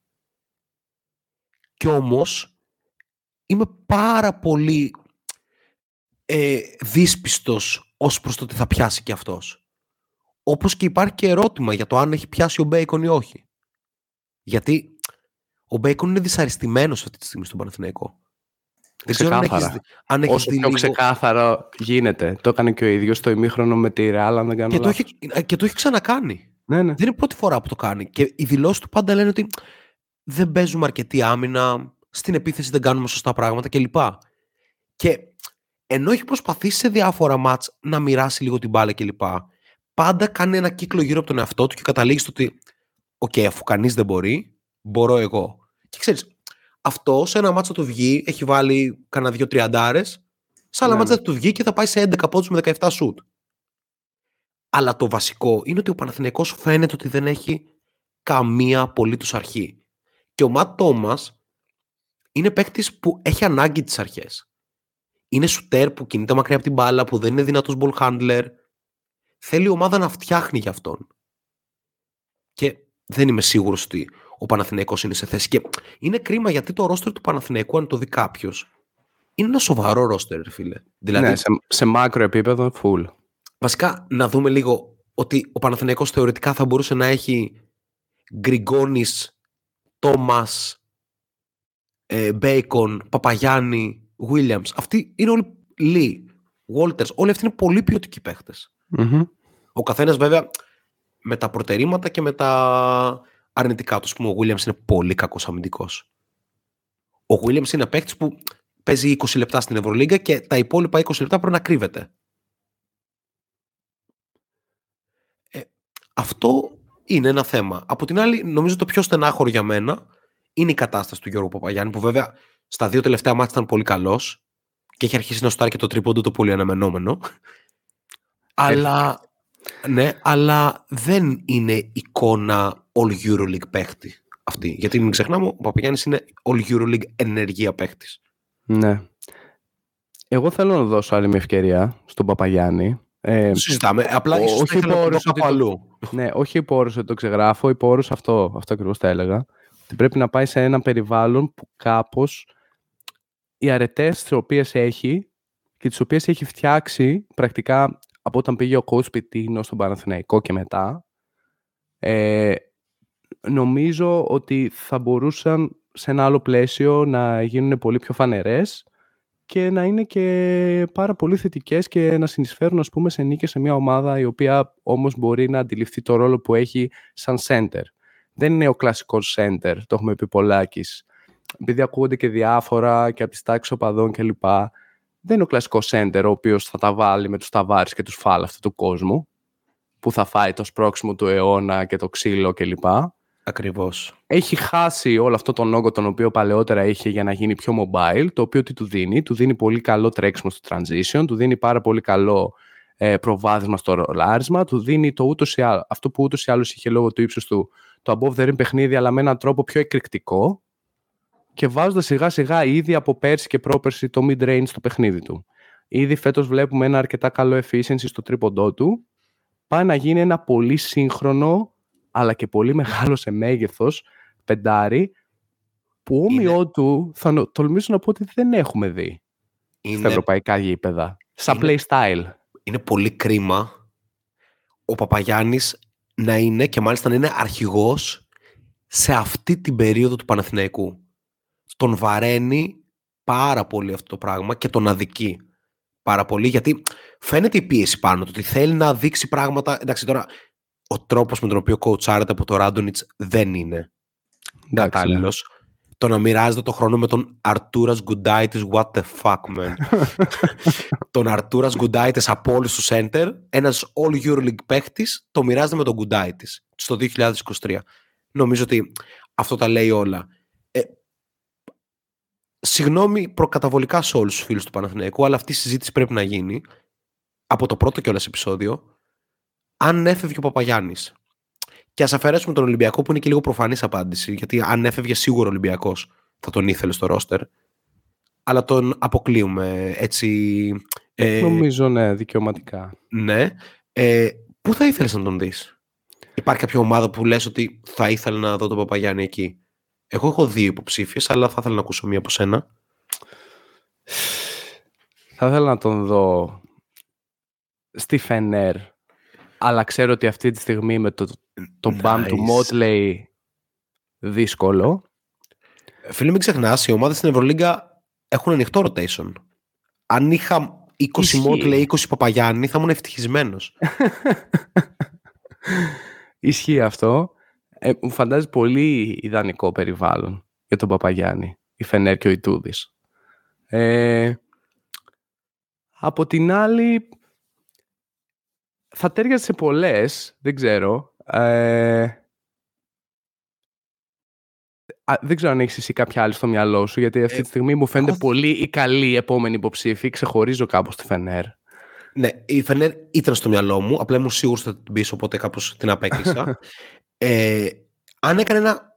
ότι δεν φεύγω για πολύ καλύτερη ομάδα, φεύγω για ομάδα ίδιου επίπεδου, αλλά εγώ θα αλλάξω επίπεδο παίζοντας αυτήν. Θα ήθελα να τον δώσω στην Bayern. OK. stress free, stress free, να παίζει μπάσκετ για τον Τρινκέρι, να βλέπει, ξέρω εγώ πώς, ο Τρινκέρι έχει κάνει και το Hunter να αναπτύσσεται στα 35. Έτσι. Ισχύει. Α, πόσο, Rebound μάλλον ο Παπα, πόσο μάλλον ο Παπαγιάννης, έτσι, που ήταν ένα αστείο αυτό, ο Hunter ε, έβαλε, έχει αρχίσει να σουτάρει τρίποντα και είδα ένα tweet που λέει ότι το δουλεύει από το 2009. Ξεκίνησε φέτος, respect στον Οθέλο ε, και θα ήθελα πάρα πολύ να τον δώσω στην Πασκόνια. Ωραίο. Ε, δεν υπάρχει Βασικά ούτε ισχύει, ένας θα center ταιριάζει που να πάρα πολύ. τρέχει το γήπεδο όπως ο Παπαγιάννης. Ο Παπαγιάννης είναι γαζέλα Ναι, στο ναι. στο γήπεδο. Ε, ο τρόπος με τον οποίο τρέχει η Μπασκόνια θα ήταν ε, για όλους καταπληκτικό. Επίσης θα τον έφτιαχνε ακραίο ο Τόμψον. Μμμ. Και επίσης αυτός θα έφτιαχνε ακραία το Χάουαρντ γιατί ο Παπαγιάννης είναι και πολύ καλός screener. Οπότε ε, ο Χάουαρντ θα είχε πάρα πολύ χώρο, ας πούμε, για να κινείται μακριά από το screen. Ναι, συμφωνώ. Η αλήθεια είναι ότι λείπει ένας τέτοιος παίκτης, θα μπορούσα να πω, στην Πασκόνια. Θα ξεκλείδωνε πολλά παραπάνω πράγματα και επιθετικά. Ακριβώς. Ε, πάμε στο τελευταίο segment του EuroLeague Edition του podcast μας. Αυτό θα πρέπει να σταματήσω να το λέω, επειδή το λέω μόνο για σήμερα. Από εδώ και πέρα θα λέμε το podcast μας. Έτσι. Ε, το οποίο είναι να βρούμε τις ε, τρεις, αν και η Ευρωλίγα βγάζει δύο All EuroLeague ε, πεντάδες, εμείς θα βγάλουμε τρεις γιατί θα το πάμε NBA και γενικά θα κινηθούμε σε αρκετά πράγματα ούτως ή άλλως NBA στη λογική που χτίζουμε το podcast. All EuroLeague First Team. Θα πάμε με δύο guard και τρία forwards. OK. Οπότε μπορούμε να έχουμε δύο center. Εγώ έτσι λέω, δεν ξέρω τι λες. Θα πας έτσι. Ε, εντάξει, εγώ πη- στην προετοιμασία για το εν λόγω segment πήγα κάπως με δύο guard, δύο forward overall, βάλε τριάρια, τεσσάρια και Οκ. τους center σαν κάτι λίγο πιο Οκ, ξεχωριστό. OK, OK, θα το σεβαστώ και θα πάμε έτσι. Θα πάμε όπως προτείνεις. Με το πιο παραδοσιακή πεντάδα, ας πούμε. Ναι. Ε, να ξεκινήσουμε από το center. Για πάμε. Εγώ, παρότι έκανε μια μικρή κοιλιά και έχει και απουσίες, συνεχίζω να έχω ως πρώτο το Motley. OK, ξεκινάμε με διαφωνία και μου αρέσει αυτό. Για πάμε. Ε, τα έβαλα λίγο κάτω. Σκέφτηκα το Motley προφανώς, αλλά νομίζω ότι η κοιλιά είναι αρκετά μεγάλη Το και δέχομαι. δεν, και δεν δικαιολογεί τη μη παρουσία του Έντι Ταβάρες στο, για άλλη μια φορά ως το πεντάρι της All EuroLeague First Team. Άρα πάμε Ναι. με Ταβάρες. Εγώ τον είχα στη δεύτερη, αλλά το ακούω full. Ε, να πάμε στα forward που νομίζω είναι ελαφρώς πιο ξεκάθαρο από ό,τι στα guard που νομίζω ότι γίνεται σφαγή. Μμμ. Και θα βάλουμε νομίζω ξεκάθαρα τον μάλλον MVP ως τώρα Σάσα Βεζέγκοφ. Νομίζω ότι συμφωνείς. Ε, no question. Έτσι. Ε, και εγώ τώρα εδώ έχω βάλει τον Κλάιμπερν. Καλή επιλογή. Υπό την έννοια ότι ο Κλάιμπερν γράφει τους αριθμούς του με μια σχετική άνεση κιόλας θα έλεγα. Βέβαια θα πρέπει να βάλουμε ένα περιορισμό στο πού θα βάλουμε τους παίχτες της ΕΦΕΣ με βάση το πού βρίσκεται η ΕΦΕΣ στα standings. Ε, ναι, Είναι πολύ βασικό αυτό γιατί σε ιντριγκάρει να βάλεις και τον Μίσιτς και τον Κλάιμπερν, All EuroLeague First Team κλπ. εγώ το έκανα να πω την αλήθεια. Εγώ θα πω ότι είχα πάει με δύο πεντάρι γιατί είχα και τον Ταβάρες και τον Λεσόρ στην ε, All EuroLeague First Team, οπότε πρέπει να Οκ. κάνω κάποιες αναπροσαρμογές. Θα, πα- αν πούμε ότι ο Μίροτιτς έχει χάσει αρκετά παιχνίδια, θα πάω με την ε, πρότασή σου και θα βάλουμε το Will Clyburn ως εκπρόσωπο της ΕΦΕΣ στην All EuroLeague First Team. Τέλεια. Και κάπως έτσι νομίζω πάμε και στα guard, όπου αν θες πάρε πάσα και πες μου ποιος, ποιο θα ήταν το ζευγάρι σου στο ασώδιο. Ε, είναι λίγο ξεκάθαρο πιστεύω. Δηλαδή κοιτάμε αντικειμενικά στις υψηλές θέσεις βαθμολογίας. Ο ένας είναι ο Σλούκας, ο floor general της καλύτερης ομάδας Ευρωλίγκας και ο άλλος είναι ο Mike James, ο mm-hmm. ηγέτης της Μονακό. Νομίζω ότι κάπως ξεφεύγουν σε σχέση με τους υπόλοιπους σε αυτό το, σε αυτό το κομμάτι. Ναι, θα συμφωνήσω, έχω ακριβώς αυτούς τους δύο. Τέλεια, πάμε All League Second Team και ξεκινάς εσύ. Δώσε μου και τους τρεις forward center. Ε, όπως είπα και πριν, έχω τον ε, Eddie Tavares ως center και τώρα εδώ νομίζω ότι μπορεί να ξεκινήσει μια συζήτηση. Ε, εγώ έβαλα εδώ το Leday. OK. Ξεκινάει όντως μια συζήτηση. Ωραία. Ε, με, με αρκετό προβληματισμό γιατί ακριβώς υπάρχει ας πούμε και ο Μίροτιτς, ο οποίος έχει χάσει παιχνίδια, αλλά μια χαρά με το που επέστρεψε γράφει τους αριθμούς του και η Μπαρσελόνα κάπως δουλεύει ελαφρώς καλύτερα. Αλλά παρόλα αυτά δεν έβαλα τον Μύρωτιτ στη δεύτερη ακόμα. Πιθανώς στο τέλος τη σεζόν να είναι στη δεύτερη, ίσως και στην πρώτη. Θα εξαρτηθεί και από το πλασάρισμα. Ναι, δεν έχει αρκετά μάτς. Νομίζω είμαστε δίκαιοι με το να μην τον βάλουμε. Δεν έχει αρκετά μάτς. Ναι. Και κάπου εδώ θα πάω κι εγώ στα ψηλά πατώματα και θα πάω στη Real okay. και θα βάλω τον Μούσα στη δεύτερη μου πεντάδα. Respect. Ε, Τζάναν Μούσα είναι και για μένα. Ματίας Λεσόρ είναι το αναπληρωματικό ας πούμε πεντάρι. Άρα ο Μότλεϊ πάει στην τρίτη. OK. Okay. Και προβληματίστηκα πάρα πολύ και θέλω να αναφέρω μερικούς υποψήφιους που σκέφτηκα σκέφτηκα μια θέση να τη δώσω στον Bacon. Γιατί καταλαβαίνω ότι κριτική μπορεί να γίνει, αλλά αυτός έχει αποδώσει σε πολλά ματς πολύ υψηλού επίπεδου ε, μπάσκετ, αλλά ίσως υπερβολή το second team. Σκέφτηκα τον Γκόλσον και εγώ αλλά... τον είχα στα honorable mention μου, κύριε. Αλλά, αλλά, σκέφτηκα ότι, αλλά σκέφτηκα ότι είναι υπερβολή να μπει σε μια All Euroleague πεντάδα. Είναι παρότι, λίγο υπερβολή. Ναι, παρότι θα ήθελα να του δώσω έτσι, ξέρεις ότι είσαι πολύ Έχει βγει, αυτό ναι, ναι, ναι, ναι, αλλά νομίζω είναι περισσότερο στο role playing παρά στο ότι είναι δηλαδή στην κατηγορία του Κώστα Παπα-Νικολάου. Χειρότερος βέβαια, αλλά θέλω να πω ότι μπαίνει σε αυτή την κατηγορία ότι αν μπεις στην All Euroleague πεντάδα θα μπεις περισσότερο για το κομμάτι της συνεισφοράς ως blue guy ε, κλπ. Εγώ έχω επιλέξει τον Μάρκο Γκούντουριτς. Νομίζω ότι κάνει μια πάρα πολύ στη σεζόν. Αντιλαμβάνομαι ότι δεν είναι η πιο ας πούμε fancy επιλογή αλλά αν δει κανείς είτε τα στατιστικά αλλά κυρίαρχα τους αγώνες της Φενέρ ο Γκούντουριτς υπάρχουν στιγμές που την τραβάει με το ζόρι ε, επιθετικά και προσπαθεί ταυτόχρονα να βάλει μια τάξη αμυντικά χωρίς να είναι και ο σπουδαιότερος αμυντικός. Οπότε θα πάμε με τον Γκούντουριτ. Δεκτό. Και ας πάμε και μία από τα guard, όπου έχω τον Βασίλιε Μίσιτς. Οκ, και... Και έχω και τον Χάουαρντ. Ε, θα συμφωνήσω. Εντάξει, υπερβολή ίσως ο Μίσιτς στη δεύτερη, ξαναλέω, λόγω το πού βρίσκεται η ΕΦΕΣ. Ναι αλλά θα το δεχτώ και θα πάρω και τον Μάρκους Χάουαρντ ε, για την All Euroleague Second Team και πάμε στη Third καθώς τα πράγματα μάλλον εδώ αρχίζουν να δυσκολεύουν. Ναι. Ε, να καθαρίσουμε με το center άμα θες, μιας και έχω το Lesort εγώ εδώ πλέον. Ωραία. Συντονίγεις νωρίτερα. Εγώ έχω το Motley, οπότε είμαστε κομπλέ από αυτό. Και πάμε να ζητήσουμε λίγο για τα forward που εδώ το να βρω τους δύο μου, κάπως με ζόρισε. Υπάρχει και μια ε, έλλειψη ποιότητας, νομίζω, ναι. στο βάθος, στα forward στην Ευρωλίγκα. Εγώ γι' αυτό ακριβώς πήγα με τους παίκτες οι οποίοι ναι μεν είναι πολύ ποιοτικοί, αλλά είτε η ομάδα τους μπορεί να μην πηγαίνει καλά, είτε μπορεί να είχαν κάποιες απουσίες και κάπως έτσι έβαλα το ζευγάρι Bacon Mirotic στην τρίτη. OK. Okay. Εντάξει, ο Bacon μπαίνει στην τρίτη. Ναι. Δικαιωματικά. Είναι και από τους πρώτους scorer της Ευρωλίγκας μετά δυσκολεύει πάρα πολύ το πράγμα. Ο Λεντέ είναι μια επιλογή, αλλά δυσκολεύομαι να τον βάλω. Ε, δεν θέλω να πάω σε μια έτσι λίγο hipster λύση να πω ότι θα βάλω αμυντικογενή παίχτη, θα βάλω τον John Brown. Γιατί προσπαθούμε λίγο να NBA-οποιήσουμε τη συζήτηση, κατάλαβες, οπότε ο Τζον Μπράουν πολύ δύσκολα θα χωρέσει σε κάτι τέτοιο. Ο Σέμι θεωρείς την υπερβολή; Ο Σέμι.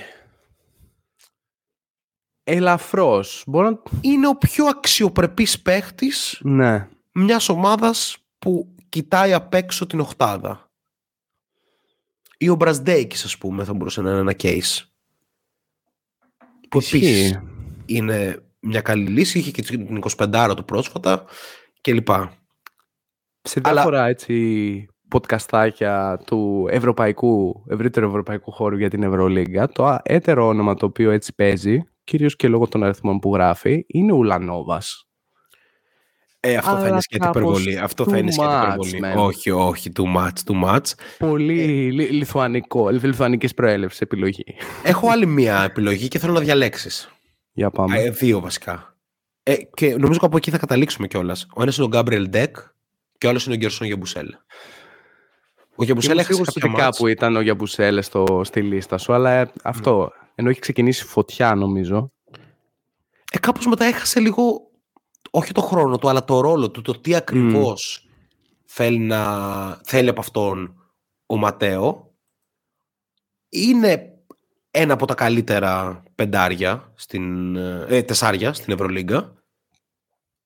Δεν ξέρω. Ε, για μένα ο Γιαμπουσέλε παραμένει ένας από τους ε, καλύτερους παίχτες στην Ευρωλίγκα και ίσα ίσα το βάθος της Ρεάλ μιλάει από μόνο τους σε αυτές τις θέσεις. Δηλαδή είναι μια πολύ βαθιά ομάδα σε αυτό το κομμάτι. Δεν ξέρω ποιον επιλέγεις. Θα το δεχτώ. Εγώ είχα το Μύρο ίσως και λόγω ρόλου Κα- ο- αναδεικνύεται με έναν τρόπο περισσότερο. Όχι, ο Μύρωτιτς νομίζω καθαρά λόγω του ότι δεν έχει παίξει Αλλά αρκετά ναι. παιχνίδια. Για μένα δεν υπάρχει δηλαδή άλλος λόγος. Ξέρουμε ότι την επόμενη φορά που θα το κάνουμε αυτό, ο Μύρωτιτς θα είναι κανονικότατα μέσα στις ε, All You League πεντάδες. Θα δούμε αν θα είναι στην πρώτη, αν θα Ναι. χτυπήσει δηλαδή το Σασοβεζέγκοφ μέχρι τότε. Και πάμε στα guard, τα οποία έχουν σίγουρα ενδιαφέρον. Ε, έχουν σίγουρα ενδιαφέρον. Εγώ τώρα εδώ λίγο ζορίστηκα. Έχω Για ένα μικρό μπαμ. Δηλαδή, έχω αφήσει απ' έξω τον Νικ Καλάθη. Και εγώ Πο- πολύ οριακά. ξεκίνησε καυτός, δεν συνέχισε το ίδιο. Ναι. Θα το πω. Ναι. Ε, και έχω εντός τον Ντάριους Τόμσον Οκ. και έχω εντός και τον Τόμας Walkup, ο οποίος είναι ένα απόλυτο κτίνος. Απίστευτο.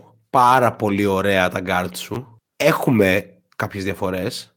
Εγώ έχω τον Thomas Walkup, αλλά έχω τον Exum στη θέση του, Θα το δεχτώ, εντάξει. του Thompson. Ήταν στο pool ωριακά μέσα στη δικιά μου λίστα. Θα πει κάποιος ότι έχει πολλούς εκπρόσωπους η Παρτιζάν, αλλά η πραγματικότητα είναι ότι αυτή είναι η παίχτη της Παρτιζάν. δηλαδή, όλοι οι υπόλοιποι δεν πολύ παίζουν. Οπότε είναι λογικό αυτοί να τραβάνε το κουπί και να φαίνονται κιόλας. Αλλά εντάξει, νομίζω ότι αντικειμενικά, μακριά από χιπστερισμούς, ας πούμε και τέτοια, νομίζω ο Έξουμ είναι αρκετά καλύτερος παίκτης από τον Τόμψον. Δεν ξέρω. Οκ, ναι, ναι, ναι. Αν έχεις case κάτω. Όχι, εντάξει. Μπορώ, μπο- μπορώ να το δεχτώ. Με, με εντυπωσιάζει ο Τόμσον γιατί είναι κάτι το οποίο δεν, δεν το βλέπαμε στην Ευρωλίγκα και κάπως λείπει. Λίγο Αλλά μάτι. δεν έλειπε περισσότερο από την Ευρωλίγκα. Έτσι, ένα μακρύ γκάρ το οποίο παίζει και στην επίθεση και στην άμυνα με την ίδια ικανότητα και ξαφνικά σουτάρει και πάρα πολύ καλά φέτος χωρίς λόγο και τελειώνει τις φάσεις και είναι ο ηγέτης της Παρτιζάν κλπ. Νομίζω ότι κάπως ο Ομπράντοβιτς έχει δει στον Έξουμ πράγματα που είχαν δει τότε όταν επιλέχθηκε ψηλά στο Ναι. draft και δεν του βγήκαν ποτέ στο NBA. Δεκτό. Εντάξει, είναι πολύ καλό case και νομίζω ότι είναι και έτσι η συζήτηση για, Ακριβώς. Έτσι κι αλλιώς θα, θα τα ξανασυζητήσουμε για το αυτά. μέλλον. Ναι. Νομίζω ότι ήταν καλά για πρώτο επεισόδιο. Δεν ξέρω αν όλα θα κρατάνε τόσο ή λιγότερο ή περισσότερο. Θα το δούμε. Το μόνο σίγουρο είναι ότι είναι μόνο, η- ότι είναι μόνο η αρχή, έτσι. Ακριβώς. Ε, ευχαριστούμε πάρα πολύ όσους ε, ακούσατε μέχρι εδώ. Μην ξεχάσετε να ακολουθήσετε το podcast μας στο Spotify και να βάλετε πέντε αστεράκια γιατί αυτό σας άρεσε. Και ε, φυσικά μπορείτε να μας αναζητήσετε στο Facebook, στο YouTube, στο Twitter, στο Instagram και που αλλού πρόδρομε. Και στην καθημερινή μας πλέον ε, λατρεία και τριβή στο Discord, στο οποίο θα βρεθείτε μέσω του Patreon, όπου δεν απολαμβάνετε μόνο τις καθημερινές συζητήσεις για Ευρωλίγα, NBA και ό,τι άλλο γύρω από τον κόσμο του μπάσκετ, αλλά ως Patreons κερδίζετε διάφορα δωράκια από το merch μας, συμμετέχετε στα podcast μας, πράγμα το οποίο θα ξεκινήσει ε, σιγά σιγά μιας και το Patreon παίρνει έτσι μπροστά. Παίρνετε κάθε Κυριακή το εβδομαδιαίο σας Zine με τουλάχιστον από ένα αφιέρωμα, ένα για NBA, ένα για Ευρωλίγκα και λίγο την ποιητική μας αδεία στην εισαγωγή και στο κλείσιμο του. Και νομίζω αυτά. Ναι, και, και, και πολλά περισσότερα βασικά. Παίζουν watch parties, ναι, ναι. παίζουν ε, διαγωνισμοί κλπ. Οπότε ε, ψάξτε το. Από εκεί και πέρα ε, νομίζω ότι θα τα λέμε ανά δύο Τετάρτες. Συνεχίζουμε κανονικά το NBA μας podcast, δεν αλλάζει τίποτα εκεί πέρα. Κάθε Δευτέρα ανεβαίνει στο Spotify και σε όλες τις πλατφόρμες. Ήμουν ο Νίκος Τσολάκης. Και ήμουν ο πρώτο BT. Φιλιά σε όλους. Καλή συνέχεια μέχρι το επόμενο.